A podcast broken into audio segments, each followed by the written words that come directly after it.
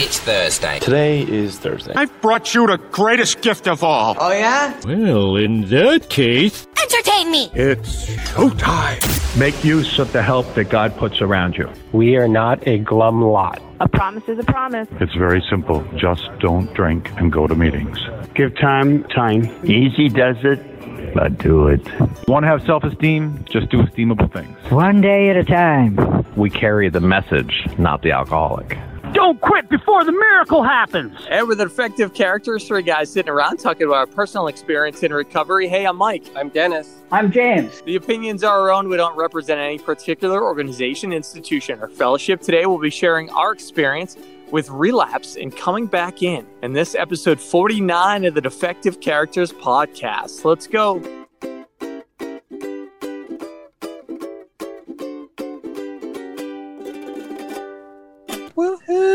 Going, guys? James here. J- James. yeah, I was listening to last week's, and again, I don't know what it is. It sounds like I'm being so rude. You were fine, but then even though I Thank waited you. a little bit in between, it sounded like that next thing that I say. The opinions are our own. We don't represent. It sounded like James here represents our common opponent. So it like it was all muffled together. Um, well, you know what we do? We have Dennis go last. Oh yeah. I'm always last. No, I'm kidding. uh, let's let's do something a bit different. Let's go go around the uh, the room and just a bit of gratitude, and maybe just one thing that you're grateful Ooh. for since we connected in the last week. You can do more than one, but just like uh, kind of talk about that. Maybe something positive that you found in or out of the program, just in your life. Um, who wants to go first, James or Dennis? I'll go. Okay, James. Um, so I'm really grateful for uh, the wonder I see in nature and life and all the animals. In because whenever I see anything growing like natural, I, I know that that God created this amazing thing, and I, I'm grateful that I can really stop and pause and, and take in the, the beauty and the splendor.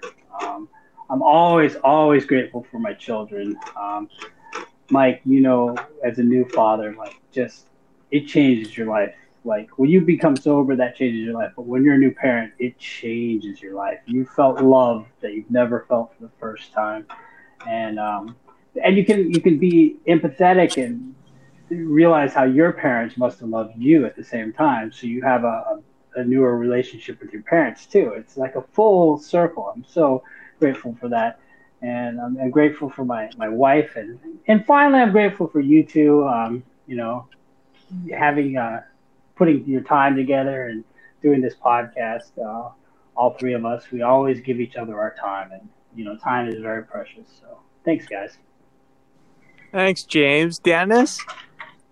Um, I'm grateful for God, my family, and friends. I'm grateful that Talitha called me when James was in the post office, and we I came down and got to see him yesterday morning, and we did we did a gratitude list that we always do. So that was cool. I'm grateful. Oh wait, that was two days ago, but I'm still grateful for it. I'm grateful for you guys. Not because of this stupid podcast, but just because you guys are you. I'm just kidding. I like this podcast too. Um, Okay. I'm also grateful for opportunities and cool stuff that happens. I'm grateful do you want to elaborate old timers. What? do you want to elaborate on opportunities and cool stuff No, I don't. okay I don't. It's just it's just fair to say good things are good. Uh, what do they say? The, would you say maybe uh, part of the promises are coming true, and and positive things, Sure. right? I, I uh, yeah I'll elaborate too. I get to work on a cool project. Yeah, That's cool. That's And I'll cool. talk about it one day yeah. when I One day. when I selflessly promote it after it's done. no, I'm just kidding. I will say, uh, last week was what Pride, you know, and maybe re-listen to last week's episode. No, uh, Oh, I'm not Uh, proud. I'm scared shitless about it. I'm terrified, but I, I I'm grateful that God has my back. and will help me get through any fear that I have. And you can go back- appreciate it. Episode 22 on honesty. You can also look at that um, if you want. Uh, no, and uh, was, was that it? Anything else? Color pink. And the color pink. That's Aww. That's You know that's, off just that's just white and red mixed together. So you're really grateful for white and red. Two things. Wow, way to dampen the joy, Jay. I wonder if in the medical field they look at red and white blood cells and go, "Those are just pink." Well, if they think Gregory like me, his yes. doctor's license shortly after that realization. He's like, "Whoa, your pink, pink blood cell count count is not good." It's like God. Alex Trebek's like, "What does that mean?" uh, that's not nice. Um, so uh, nice. things things I'm grateful for. Uh, yeah, definitely you guys, and I think that some of the the tools of the program that I weren't, um, I guess I wasn't appreciating um, as much are are coming back.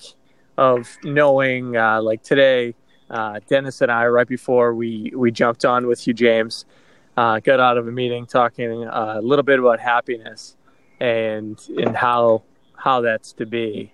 And I know we talked about it two episodes ago, but there were even things that I think that that episode would be different if I had, uh, you know, just co- say that was the topic today.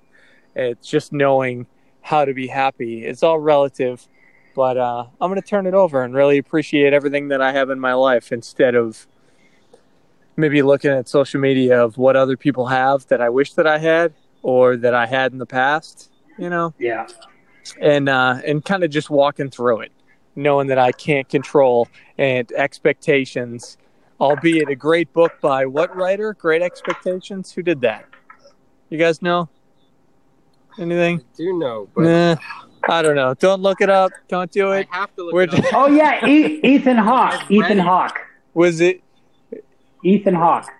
Ethan Hawke? I don't know. Was it? He was in Reality No, it's Bites. Charles Dickens. Charles Dickens. I knew that. So when Chuck It's- when Charles Ch- Dickens is my second favorite author. was Chuck one of us? Uh, I don't know. You don't think so? Well, back then they didn't have. Oh yeah, Charles Dickens wrote Mickey's Christmas Carol. well, he wrote he wrote a Christmas Carol. He, Mickey wasn't around. Wasn't the original Don't character. squash my dreams, boy. Yeah. Well, that's good. Any, anything else you guys want to share that's going on? Everything else good? Um, oh, I'm gonna. Talitha wants to start a butterfly garden in our courtyard, so that's cool. That is pretty cool. I watched a cool documentary last night called uh, "Biggest Little Farm," and the whole thing was about like natural farming and like using the ecosystem. So instead of using pesticides and stuff like that, they allowed like bugs to come and then introduced new predators and stuff like that. So by the end of it, they had this like fully formed ecosystem with all kinds of vegetables and animals and like coyotes and badgers and gophers and all Like, of these things that kinda just like- lived in harmony.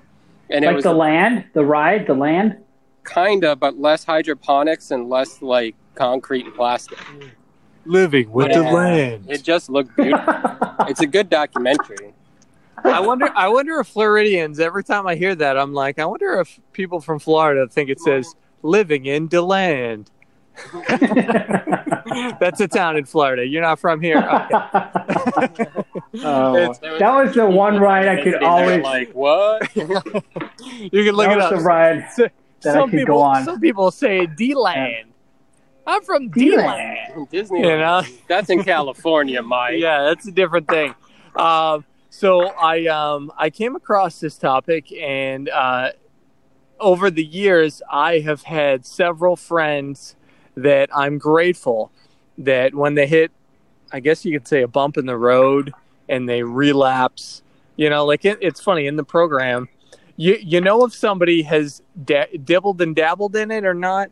To me, if they say on or off the wagon, I know that they probably haven't messed around with AA because people don't Have you heard people in the rooms talk about on and off the wagon? Do you think that was the thing in the '80s, Dennis? And they went just went away. Maybe I don't hear about it often. But Like, before you know. came in, did you hear it? Like, I've oh, he's off. Phrase, yeah, Yeah.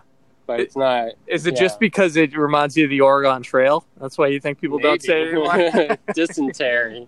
so I asked this Indian to help me force the river. Um, and but on and off the wagon, like relapse is a real thing. And I don't know about you guys, but hearing somebody share about it and pick up their surrender chip once they come back in, the value of that is is so important. And if if I can start with you, James, on on relapse, just because actually coming back into the rooms you know, even if it's just a meeting and then coming back in after some time or the next day. Um, Well, I want to start with this, Mike. Yeah. It takes a it takes a big man to cry, uh, but it takes a bigger man to laugh at that man. That's what the hell are you talking about? It's horrible. is that Charles Dickens? No, no, it's uh, Deep Thoughts by Jack Handey. oh God. I just wanted to get Dennis aroused. well, I, yeah, you did. He is. He is did you say aroused? yeah, that was that was a slip of the tongue. All right, this this podcast has completely gone off the Just rails. stay stay seated. Uh, so, aroused or not? So the question that I wanted to pose to you, James, to get us started, uh, after Okay. your after your relapse, uh, how did you return? And if you want to hear James' story, it's what episode three, uh, four, I think, is when you told Yeah. the story. Definitely go Yeah. back and listen to that. But if you can touch on that, I'm episode two, if anyone cares. no, I'm just kidding. That's good. Um, well, okay, let's um see. Um, my last relapse was, um, I don't even remember, but I, I do remember, um, you know, going in and out of the rooms for for a while, and at one point after um, my the mother of my children left me, um, I, I was alone. I had my own apartment and I was alone and I could do whatever I wanted. So I just said to myself, I am I'm I don't want to get sober. And I continued even though I had AA in my mind, I drank and did drugs for geez, it must have been six years before I came back. So if you want to call it a six year relapse, you know. But during that time, like I, I knew what I was wrong, what was wrong with me. I knew I was an alcoholic. I knew I was fundamentally uh, not getting better, but I was getting worse. Everything about me, my social life, uh, my physical body, my mental state, everything, my financial burdens were piling up, and um, things just got worse and worse. And um, so my relapse was quite, quite a magnitude. Now I must say, before I came back, um, you know, for for many years in and out of the program, I I never stayed sober for more than thirty days. So um, I truly, I, I came into the room when I was uh, in 2003, and I didn't get sober until 2017.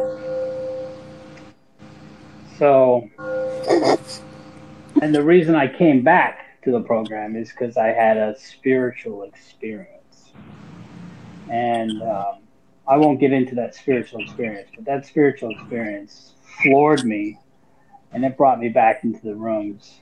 And during that time, you know, I was in my heart, I knew I was done.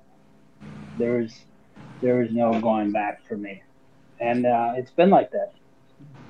It's been like that because I, I put God first and center of my life, and I, I truly followed a program of recovery, and I uh, I try to do what my sponsor tells me to do, and um, yeah, man. So um, that's what got me back from my six year relapse.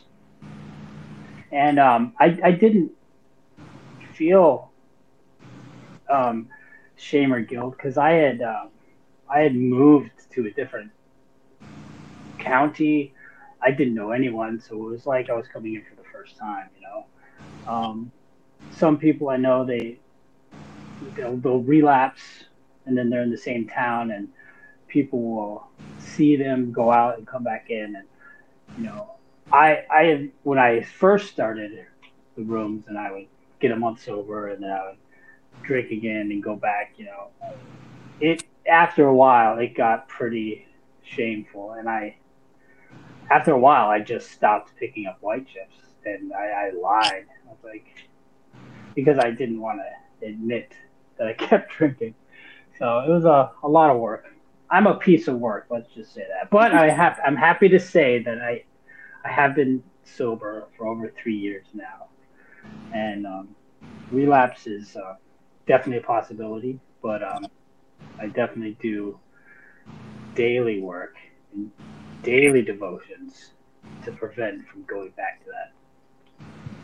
That was kind of a long-winded answer. So. No, I mean not really. I mean the question was after you relapse, how'd you return, and where did yeah. you start? And you talked about that. Yeah, was okay. was there any time? And I know you said that spiritual experience. Was there any time in that six years where anyone, whether it was in your circle that you were running with, coworker, everything else, anybody that you knew of that started going to meetings or quit drinking or anything like that during that time that triggered and made you say, "Oh yeah, I tried that before." Was there any of those those bits within uh, that six year stretch? No, not really. When I decided to go, you know, and stop doing the program, um, I stopped communicating with the people that were in the rooms, all wonderful people.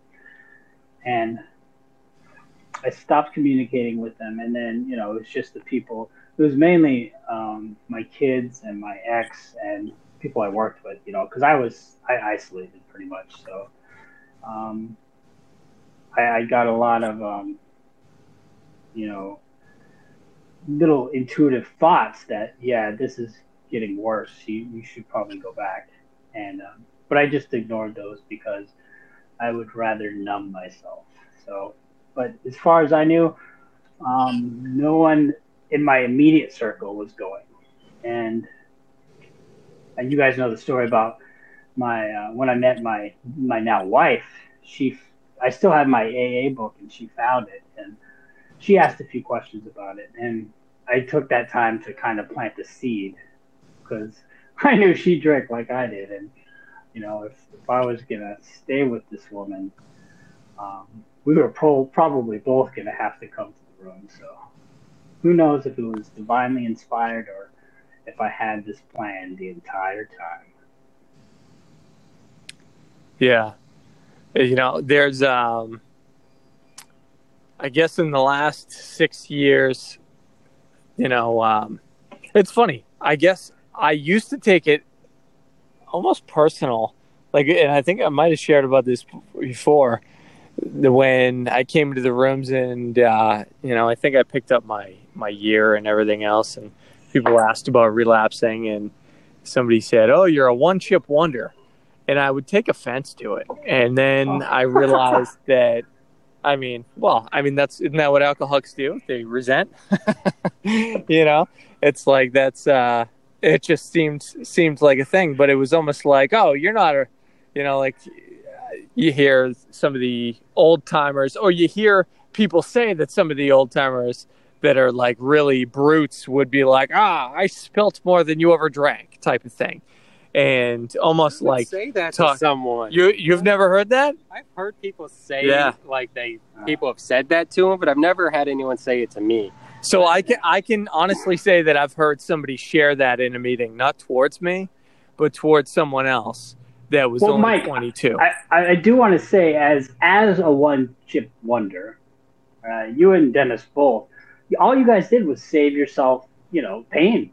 You know, you saved yourself a lot of pain and and bravo to that. Uh, I don't know. I disagree with that. That's okay. you disagree with the bravo or the pain? the saving yourself pain, because although like I was I guess technically a one chip wonder. I really wasn't in the sense of like, you know, I went to rehab when I was like 15 or yeah, like 15, 16 for like nine months and I was exposed to AA. Now, I don't really count that as a relapse because I knew the whole time that I was there that I was going to go back out. I was just court ordered there. I wasn't going to quit. I wasn't anything. So I was going to go back out. But years later, when I decided that I was going to quit, I had many and many a times over the course of years where like I'm not going to drink or I'm not going to smoke pot. I'm not going to do this, but then end up doing it. So it was this relapse kind of thing. And then I ended up quitting like a year and a half before I ever came into the rooms. But it wasn't like it saved me from pain. It almost caused more pain. So by the time that I came into the rooms, I had like white knuckled it and went through all of that stuff before I ever even picked up a white chip. Now, if I would have picked up a hmm. white chip years later, I probably would have had some relapses, but I think the recovery would have been a lot less because I, or would have been a lot better and less painful because I would have had more understanding and I wouldn't have been doing it alone. Where that whole time I felt alone. I don't know what's going on. I thought it was complete like mental breakdown, like and stuff. So, yeah, to me, it, to me, it wasn't like smooth sailing, like one chip wonder. You just get it. It's like no, I, I went through a lot of suffering, and then finally picked up a chip. Mm-hmm. You know? And Dennis also uh, he just typed out a message and said that he spilt more than we both ever drank, James. So that's not true. I don't know. That's what I saw. Um, how, how, about, how, about, this for Poor the person Dennis. that is coming off a relapse? I'll start so you guys can think about it.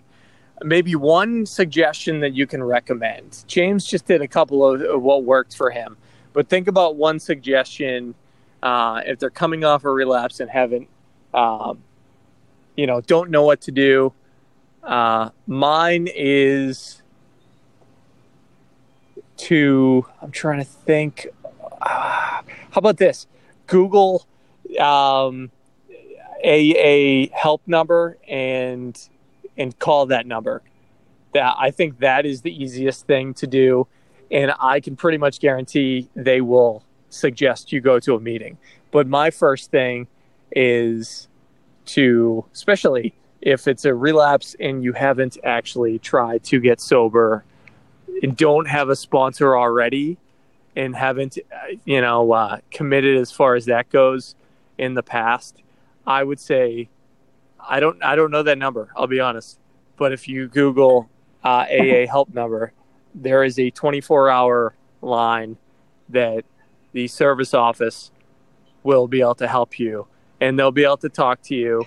And I'm pretty sure they still do it, but I, I'm sure now they probably also suggest like Zoom meetings to connect in this day and age. But back when I got sober, even six years ago, I sound like I'm ancient. It was uh, somebody would actually go to your house and pick you up and take you to a meeting. And so I would suggest to call that number. Uh, James, do you have a suggestion as far as if somebody relapsed, whether they were in the rooms or not, like what to do? Yeah, if they're if they're just coming back from a relapse. Yeah, yeah, coming off a relapse, what do you recommend? Yeah, um, you know, if you you should have numbers. Uh, I definitely um, call someone um, that you trust or someone that you you might not know but has a lot of time and someone you can look up to, definitely call someone. Um, because when you're coming back, you, you don't want to be alone. You're already feeling isolated. Um, meetings, like you said, are, are wonderful because meetings, like they center you and they, they bring you inside the herd. Um, uh, definitely get a, a service commitment uh, once you find um, a home group. Um, now, are we talking about the first month or the first day or anything? Just anything. Yeah. Like a relapse. Yeah. Yeah. Def- yeah. You know, you're, you're relapsing, you're coming back. So, you know, you're going to be filled with shame and guilt. Um, get over that. Everyone. It's so common. It's like 60 to 70% of uh, all people who go to treatment are going to have at least one relapse, and that is a statistic that I looked up. And uh, but that's okay because you know it took me a long time before it finally stuck. And the, the point is, you don't want to beat yourself up. And you know you might feel judging eyes looking upon you, um, but I'll bet you 80% of the people in that room are just happy to see you back because everyone has gone through what you have gone through. So, um, you know, that would be the first steps. Get a go to a meeting, uh, get a service commitment, get a sponsor. Um, you know, the deal. You got to do the deal, but definitely don't isolate and and start talking to someone who can help you. Yeah. Dennis, What? you with us? No. Gosh. Dennis was going poop. Oh, that's. Um. Oh boy, I thought I thought we weren't going to do that, guys. Poop. Everybody poops. Isn't that a book? That's a book, right? Everybody. Is it a song? I think it's a James Taylor song. Um. Yeah. I don't. know. I think like the basic. I mean, if you relapse, the best thing you can do is come back. You know, keep coming back and tell on yourself. You know, that's the thing. If you if you do it and you think like that false pride or that shame or that embarrassment keeps you away, or you give up and be like, "Oh, I just can't do this," then then that's what you're going to do. What gets it to finally click is to keep coming back, to be open, honest, and vulnerable, and be like, "Look, I've effed up," you know, and people are going to understand that because most of the people have been through that, and you want to talk to people who have been through that and know what you're going through. I think, yeah. I had something else, and then my mind went south. That's fine. Well, how about this? I'll come back at you with this. You know the uh, the phrase. It's not really a slogan. It's it, definitely a phrase that's been said in the rooms that you relapse way before picking up the drink. Yeah. You you agree with that, Dennis? And if you do relapse, is is it a good thing to examine the process of your relapse? If that is the case. Well, I think so. I've heard a lot of like people talking about they started working the steps backwards, kind of. So they stopped like helping the people. They stopped going to meetings. They stopped praying and meditating, all of that kind of stuff. Um, I think it's possible, or you know, I think it's practical to look at it. You know, you have to see like what was I doing different? What can I do different going forward?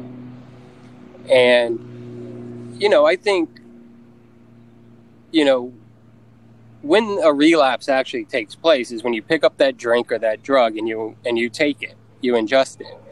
If you go and buy it and it's in your hand, you still haven't relapsed.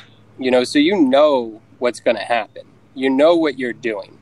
And I think where a lot of things come in is that at some point you have that thought where it's, "Oh, I want to drink or I want to do this," right?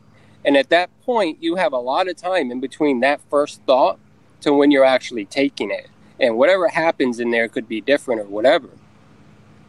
But, you know, there's a reason why sponsors tell you to pick up the phone and call people every day. And so you get used to making that action and doing it.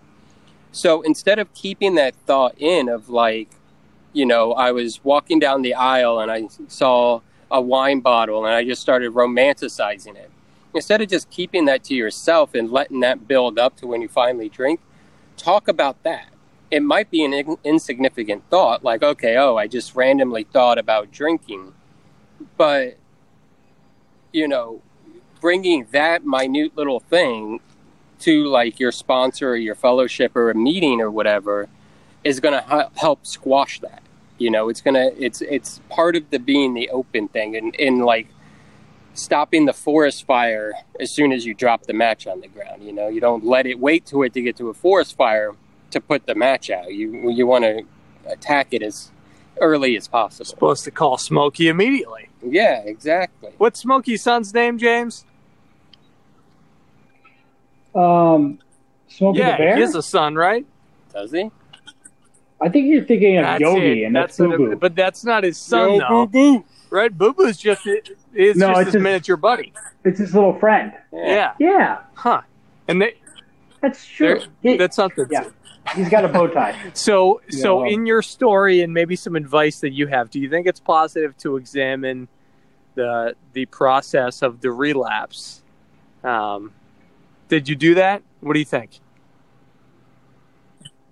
Yeah. Um, you you hear a lot in um, when I went to rehab in 2008 about um, triggers and you know stay away from old friends and you know places and that could be very helpful. But um, you know ultimately, if you don't work the steps and you know get a sponsor and be completely honest, you know you're you're doomed. You're there's no middle of the road really.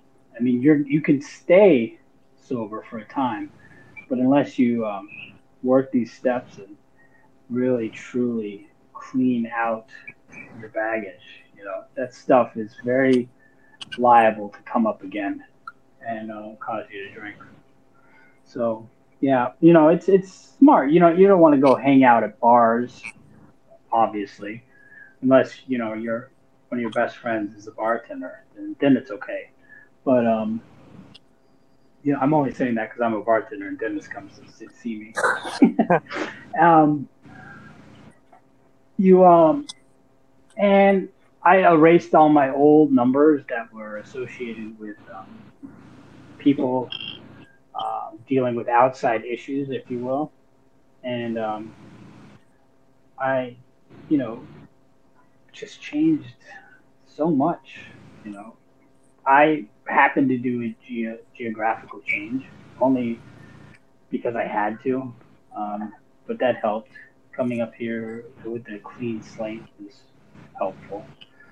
Um, not that I, I knew a lot of people down in Miami, anyways. I had isolated for so long, anyways. I didn't really have any true friends. So yeah, definitely um, go to meetings and stay away from uh, people who partied like you partied. And working in a restaurant, there's a lot of them, but they they know my circumstance, so they don't invite me to their crazy raves. Yeah.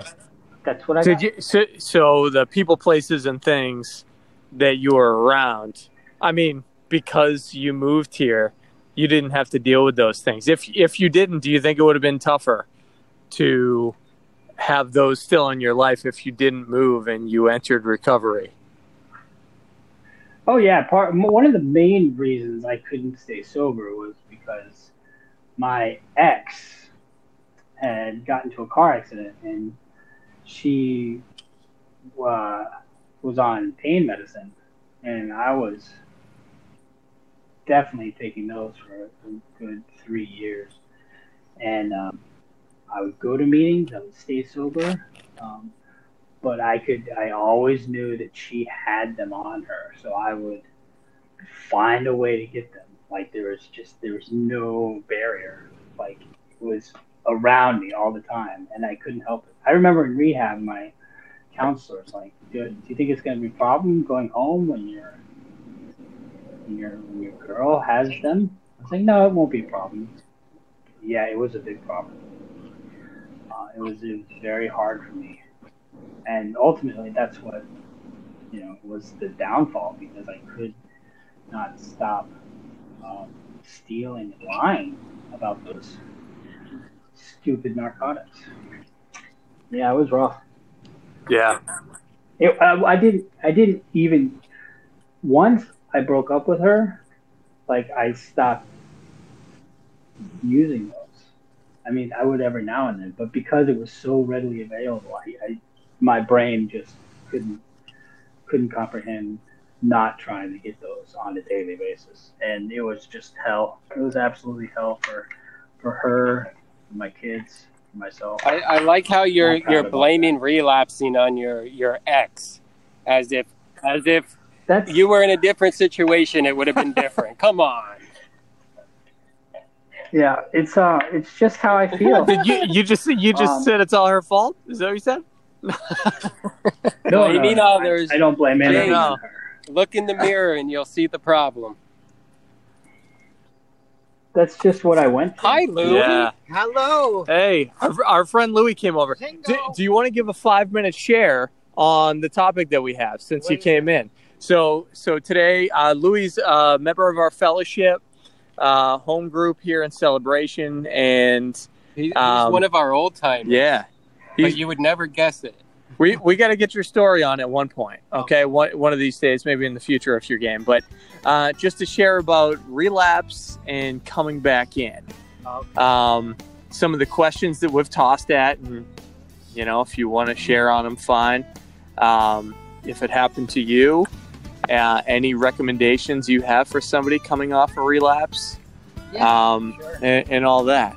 Yeah, I um, well, from 14 years old, my first meeting, till 26 when I got sober, there's a slew of relapses in there, coming in and going out, coming in, going out. I didn't, um, I didn't really.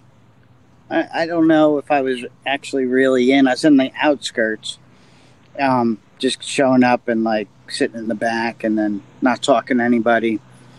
But um, I guess the best thing, best advice, or best experience I have is, you know, after all those relapses, when 26, when I got sober and stayed sober, I had a lot of doubts that I can do it because, you know, my past. And my sponsor told me that he made me believe that this time is different. And um, I had to, uh, I had to keep reminding myself that. He reminded my, me of that. And, um, you know, I worked, what I decided to do was work through the steps. And if that didn't work, I was going to go back out. And of course, it worked very quickly. Um, got results. But um, yeah, um, keep coming back and don't leave before the miracle happens. That's what they told me. Yeah. That's what I got. And how, how many years do you Louis. have, Louis? Um, I just got 20, Zingo! 21. Yeah. Nice. Zingo, Zingo! James. we watch a lot of regular shows. Um, wait, how, how about this? I, I want to toss one more question Louis' way, and then maybe we can go around the room and end with this. Um, do you think it's, uh, and again, this is just our experience, ranked at hope. So really, whatever your sponsor tells you, that's probably right. You know, or if it's in the big book, maybe look at that. You know, maybe that will be good. Um, do you recommend changing? do you recommend changing sponsors, or did you change sponsors Oh, with I those? did. I did for sure. Um, well, throughout my time, I um, uh, I've changed sponsors, and I feel, I, you know, you got to be comfortable with who you're talking to and, and trust them, and stick with the winners. They always told me so. I, I think if you need to change sponsors, that's what you need to do. I mean, obviously, check your motives and everything. Um, but you know, I've had uh, a couple different sponsors. I had a sponsor relapse, you know, so I had to get another one. And um, yeah, I mean, it's not marriage. Yeah. it's not like uh, a lifetime commitment or anything. Um, you know, and you, you, you know, sometimes you change, you know, and you just need something different. So I think it's good. Awesome, Ja- James. What do you what do you Yeah. think on it? Did you? I, I guess you just stopped talking to them, right? You said when you when you went out. Well, I, I my my story mirrored um, uh, Louis a lot. You know, I came in at 23, and I didn't get sober until I was 37. So that was 14 years in and out, with that six uh, years of doing absolutely nothing. But in that time, I had one, two, three, four, five different sponsors. And then what I would do is I would get a sponsor, work the steps half-ass, and then I would um, I would relapse, and you know, I did that like five times, and each time I I thought, oh, let me just get a new sponsor, and I would do the same thing to each sponsor, and God bless them, they're just they were they were I had good sponsors, they just you know you can't make anyone do this program, and they knew that, so they they could probably see that I wasn't ready, and they just let me you know do my own thing. God bless them. And I have nothing but respect for all those men who were my sponsors. But uh, I definitely sponsor shopped. And when I came up here to celebration, um, it was suggested to me uh, that I got the sponsor I have now by someone I, I trusted. And, and I did, and I got him, and he's a, he's a great sponsor. Full of knowledge. Um, he doesn't put up with my bullshit. And um, it's, it's what I need in, at this point in my life. And thankfully, he's, um, he's not led me astray yet. And most of the time, he'll I'll call and ask him a question, and he'll be like, "Well, what do you think about that?" He'll make me answer my own questions. well, because because then he's Pretty never cool. wrong. He's also never right. But you know, be like, Yeah. look at it like it's batting a thousand. You know, Yeah, pretty. yeah. But he's good. He's definitely a sponsor that goes, you know, he truly believes that now that I'm through the steps, like he's we're AA friends now, so he doesn't. He's not really. He'll still hold the sponsor role, but um, he'll like. Yeah, I was calling him just the day before yesterday because I wanted to get a secure credit card to rebuild my credit. They said, "Oh, that's cool. If you need help, you know, I've, I've got all the information on how to rebuild your credit." And he was like really cool about it. I was like, "Oh, thanks." So, and um, he's also a father, so he helps me. Um, he asks me questions about kids, and he he gives me advice, and it's pretty cool. Nice, Dennis. Anything last to uh, to add? Um, well, I've never changed my sponsor, but I am looking. If anyone out there, no, I'm just kidding. What? Um, no, like They should they should have like a Tinder for sponsors, right? Where it's like, oh my god, they swept right. that could be horrible. It can be called. It can be called splendor. yeah, what the heck would it be called? um, Splendor. What is it? Splendor? Splendor.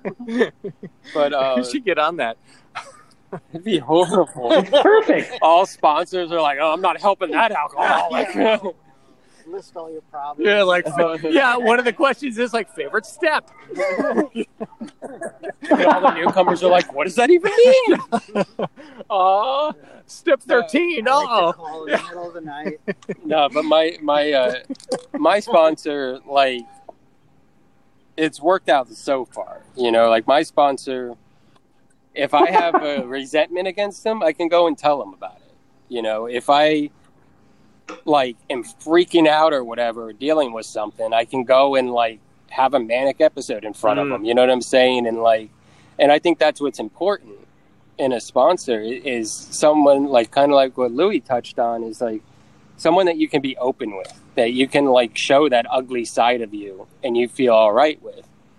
And one thing to keep in mind, what my my sponsor told me early on is that you know, with the idea of switching, like if you don't have that, if you don't have someone that you can be open with, and you need to switch sponsors, don't afraid, be afraid to do it, because if someone is working their program and is doing well, then all they want is the best for you, whether it's them helping you or not. So if someone gets upset and angry at you because you felt the need to switch sponsors, well, then it's probably that you made the right decision to switch partners, you know, or, or sponsors. And I'll just add that if you want to ever know what time that we recorded this episode, go back to when James was first sharing and count the church bells ringing. and the church bell that just rang was on the half hour. And Yeah. know exactly what time. it that's that actually. That's also the bell that says that the episode's almost done. So, uh, yeah, I, I think everything Dennis said was well, most of it was good. Uh, some of it was great. Some of it, I don't know, back to the drawing board. No, uh, but when when it comes to uh, sponsor, yeah, I think being open and you know don't take offense to it. Also, if you relapse and they they fire you, you know that can be like a tough thing. It might be that they don't feel they're equipped to the next phase of your recovery. They're not the right person for it because maybe their higher power hasn't put in them whatever your relapse was. You know, like my first sponsor, his vice was marijuana, mine was not. But we used the same, you know, and still when I'm going through a very, very painful divorce that I shared the last couple episodes, and one day at a time, it's getting better with acceptance. Uh, he's reaching out to me. No offense to my current sponsor, but he's reaching out even more um, because he has been through that, you know, and uh, you know it's amazing. This program really is amazing, and definitely reach out to us too if uh, there are any suggestions in the meantime on our Twitter account uh, ways to do that, Dennis? We have a Twitter account. Oh my god! you set it up, man. oh. Well, we haven't mentioned it in a while. I know. Back back at it. So what, what is that? It's on Twitter at the underscore characters at the underscore characters. Reach out to us. We're lonely there. Mm-hmm. I sit on there staring at it all day long my sponsor says I shouldn't, but I do, so I need alcoholics to talk to. Mm-hmm. So reach out to us at, at the underscore Twitter. And one of my favorite days on our Twitter account is Friday when it's very inappropriate meme Friday. Uh, I don't like the name, but Dennis will find an inappropriate meme and he'll post it out there, right? I am not going to do that. It's going to be starting tomorrow. tomorrow will be the first day that we do this. So enjoy that. I've got one for you. I've got one for about Jesus. Oh, that it's no. pretty good. I think I sent it to you guys. It's wildly inappropriate, depending on what your religion is. So uh, we will be back next week sharing our experience, strength, and hope with you on episode 50. You believe that? Really? Next week's gonna be 50. 50? Yeah. Holy Yeah. And I think we agreed four episodes ago We are going to try to get our sponsor, since James and I have the same sponsor, and you, Dennis, try to get your sponsor Mike M that told his story on the podcast, and Brian told his as well. I don't know how many episodes ago to talk about ego, because I think episode fifty, it's good that this thing's not going to our heads, right? You guys, you guys just Yeah, I like that it. silence means I'm alone. I went and got headshots. and You do? Started practicing my signature. I don't know, man. I don't know. I, I just want to say that um, Dennis, you know, with all your many, many, many imperfections, just remember that they are gifts from above. Remember what? That they are gifts. Oh, yeah, above. even if we don't appreciate them, and s- sometimes try to just put them away. There I feel, go. I feel so loved, guys. Thank you. That's not love. That's not love. We have defective characters entirely ready to have all these character defects removed. So remember to keep coming back, and we'll see you next time.